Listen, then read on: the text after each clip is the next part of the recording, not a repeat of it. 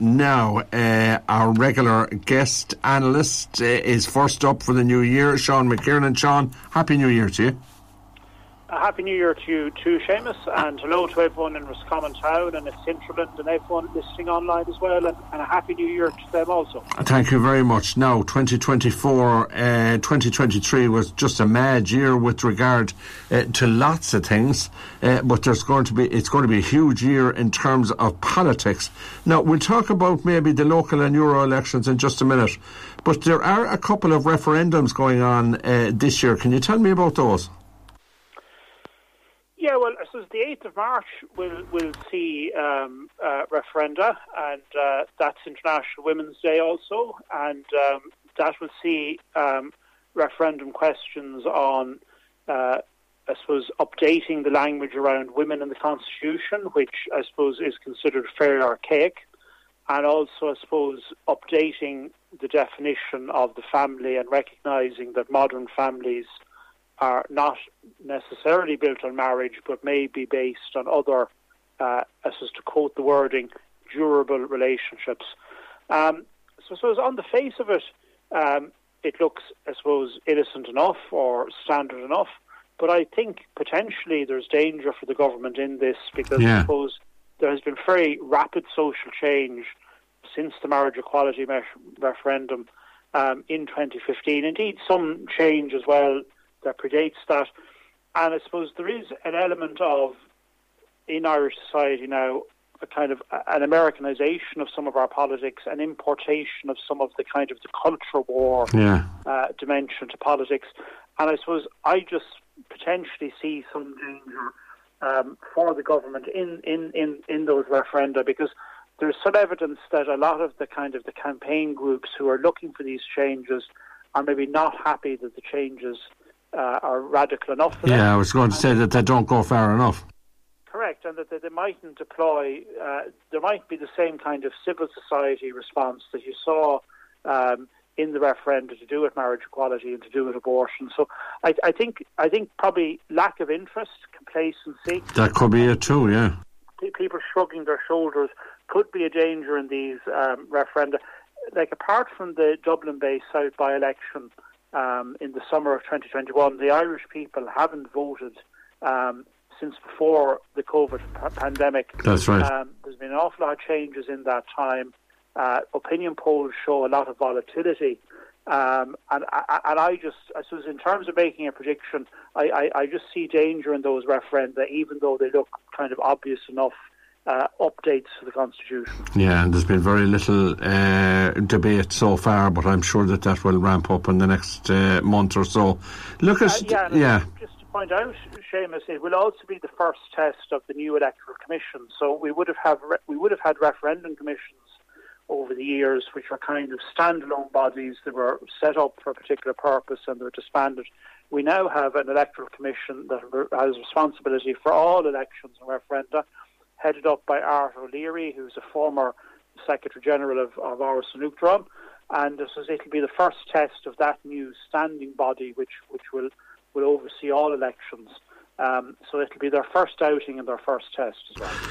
In, in terms of the local and Euro elections, uh, things have changed uh, radically too on the local scene. We have uh, municipal uh, area councils now, and uh, things have been streamlined an awful lot at local level.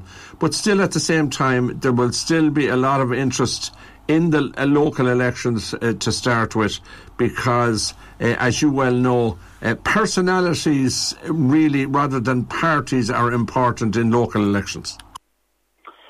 Yeah, I mean, look, they are much more about they're, they're almost personal, you know, uh, uh, personal popularity contests, really, in a way, um, and often a lot of very intensely local issues can affect outcomes in counties and even in parts of counties. Um, having said that, at a national level, they are seen as a referendum of a different kind on the popularity of a government, on the durability of government or of particular parties and indeed of the opposition party. And I suppose what will make the local elections very interesting uh, is the fact that on the last occasion, uh, Sinn Féin suffered uh, a very, very radical reverse. Yeah, that's right. They've only in the region of 80 seats now Fianna Fáil have about 279 or 1279 on the last occasion. Yeah, yeah. Uh, Fine Gael won 255. Both performances were considered quite good. Pretty good, And yeah. I think, I think, I think, I think, no matter how Sinn Féin do, I think they got something like 9% of the vote on the last occasion. Even if they're not doing as well as opinion polls suggest, they are going to have a markedly better uh, local election performance. And I think that will attract comment and it will attract attention. Yeah, in terms of Euro elections, then it's it's, it's a kind of different uh, because you have you you have an awful even though it is personality led, there's an awful lot of big personalities, but people are more inclined to vote along party lines uh, in terms of uh, European elections.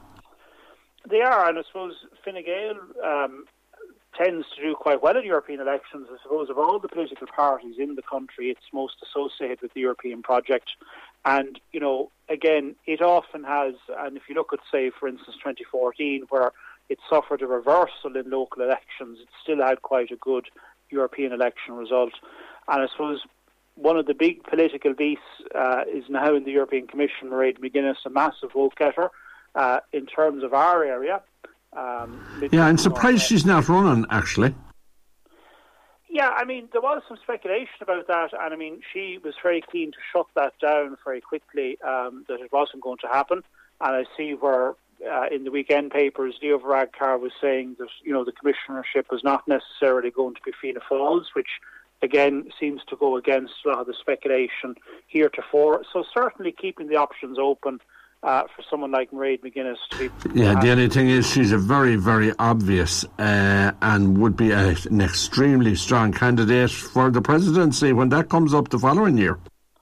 Correct, but she's also a relatively young woman. That's and, right. Um, I suppose, um, you know, if she was reappointed to the commission, there are precedents for commissioners to maybe take a step back from their duties uh, to, to to do things domestically and potentially return if they're not successful. And I suppose, you know, that's the kind of the gamble she might be thinking about now. Currently, is you know, like I suppose whilst she can run for president, she mightn't necessarily be successful. And does she want to be out of a job and out of the limelight? And I think she's someone who's still relatively young and is very capable. And, Well, there's no doubt about and- that. Yeah, she's very I think- capable. Yeah. yeah, I think the speculation at the weekend, um, and it was in the Mail on Sunday, just for people who are curious, um, that that potentially, potentially that actually, you know, the commissionership is not Fianna Fáil's as most people had thought, or certainly the Yeah, yeah. Varadkar put a question mark over that. I think that's a signal. You know, potentially that Mairead McGuinness would like to go again, or that you know that potentially someone else in Fine Gael, maybe even the Taoiseach himself, might see that as an option. Yeah, very interesting. And finally, then. Uh, the British general election, I know that uh, we have to sort of look after our own house first, but still it's so close to us and, uh, you know, we still have so many ties despite Brexit and all that sort of thing. So, very interesting. Uh, Rishi Sunak is hanging on by his fingernails, although he seems to have fairly strong fingernails the way it's going at the moment. Uh, but there's going to be a, British general election, whether it's in 24 uh, uh, it probably will be uh, later on this year. So that's going to be interesting. Yeah, so there's a few points on that, Seamus. Um, I suppose, firstly, um, we will have our local and European elections on the second weekend of uh, June, and that's something that will be happening in terms of European elections anyway across the European Union. Britain is no longer locked into that because it will no longer be returning MEPs, and they're proposing to have local elections on the first weekend of May. That's right. Um, yeah, yeah, yeah. So um, I think one of the challenges for the Conservative Party is do you allow local elections to go ahead um, and then have a general election? And I think the challenge for the Conservative Party uh, is that in 2021, they, they have different local elections different years. So there were some local elections already held last year, but these ones this year are more substantive and for a greater number of councils, etc., and also for things like the London Mayor. The challenge for the Tory party is that under Boris Johnson's uh, early and very popular leadership, obviously it, it went a bit downhill towards the end, but he was very popular in his early years. They had a good local election in 2021. This is the next kind of comparable yeah. election. Inevitably, um, it's it, it's probably going to be very challenging to put it mildly. And I suppose the question mark then for, for Sunak and for the Tories is, you know, do you do you have that kind of deflation, um, morale low, etc., going in then to the more yes, crucial yes. and more important general election contest? The kind of the counter theory to that is David Cameron's appearance in cabinet, and you know, people think it's unlikely that he came out of private life, probably came out of very lucrative private Yeah, practice yeah. in terms of business and in terms of income to do a short stint as foreign secretary. That that when he signed up for that, he probably signed up on the expectation uh, that the general election was going to be a year away. And I, I still think that they will leave it as long as possible. Um, to maximise their chances. That's that's my own personal view. And finally, uh, finally, uh, we're Yeah. going to have for certain an election in the USA in November of 2024. And to me, anyway, definitely the terrifying prospect that Donald Trump is going to get re-elected. Well, I think he's certainly going to be the Republican nominee. Um, and um, I suppose maybe just to highlight a few things, there's a lot of coverage about him being absent from the ballot in Colorado and Maine. That is that is for the Republican primary at the moment, and also it's kind of in abeyance because both are being legally challenged. Uh, but they're getting a lot of coverage, um, getting a huge amount of coverage. It's worth noting other states haven't gone down that road.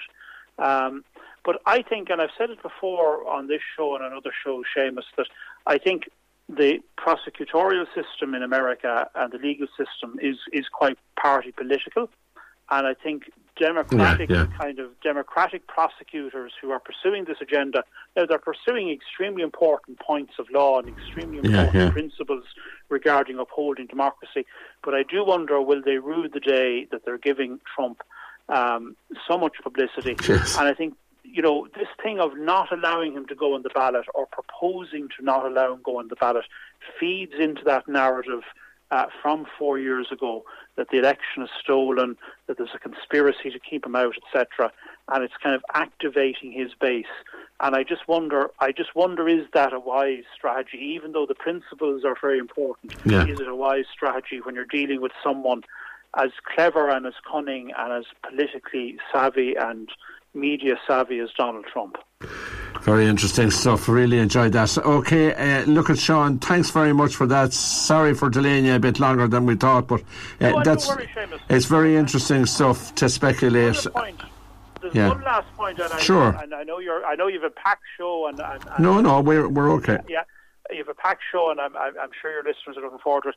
The, the, the local elections here may have an impact on the general election timing as well. That's and right. This is something I would have always argued, and I think I've argued on your show that again the government would leave it as long as possible. They can go to March 2025 That's right. if they want. And I always felt uh, that they would go as long as possible, you know, to maximise the delivery of housing. Yeah, I have to agree with you there. I think it'll be Yeah. fe- February next year. I think it will be. I suppose, but what I what I do, what I'm beginning to think about over the Christmas period is that, you know, perhaps they might like to go earlier, and it's, the reason for that is that if a significant number of TDs uh, are successful in the European um, elections, and indeed as well, if the commissionership goes Yeah. to, to a sitting TD, you are going to have a number of by-elections That's coming up right. and, and they may may actually cut and run rather than rather than do that. So I, I, I think the possibility of a general election this year in Ireland has probably increased a little bit. Lovely, Sean. Lucas, thanks a million for that. We'll be talking to you on a regular basis during the year with the help of God. And uh, thank you very much, and a happy new year again. Thank you, thank you, and Thank- uh, regards to other listeners. Thank you. Thank you very much, Sean McKiernan. And there.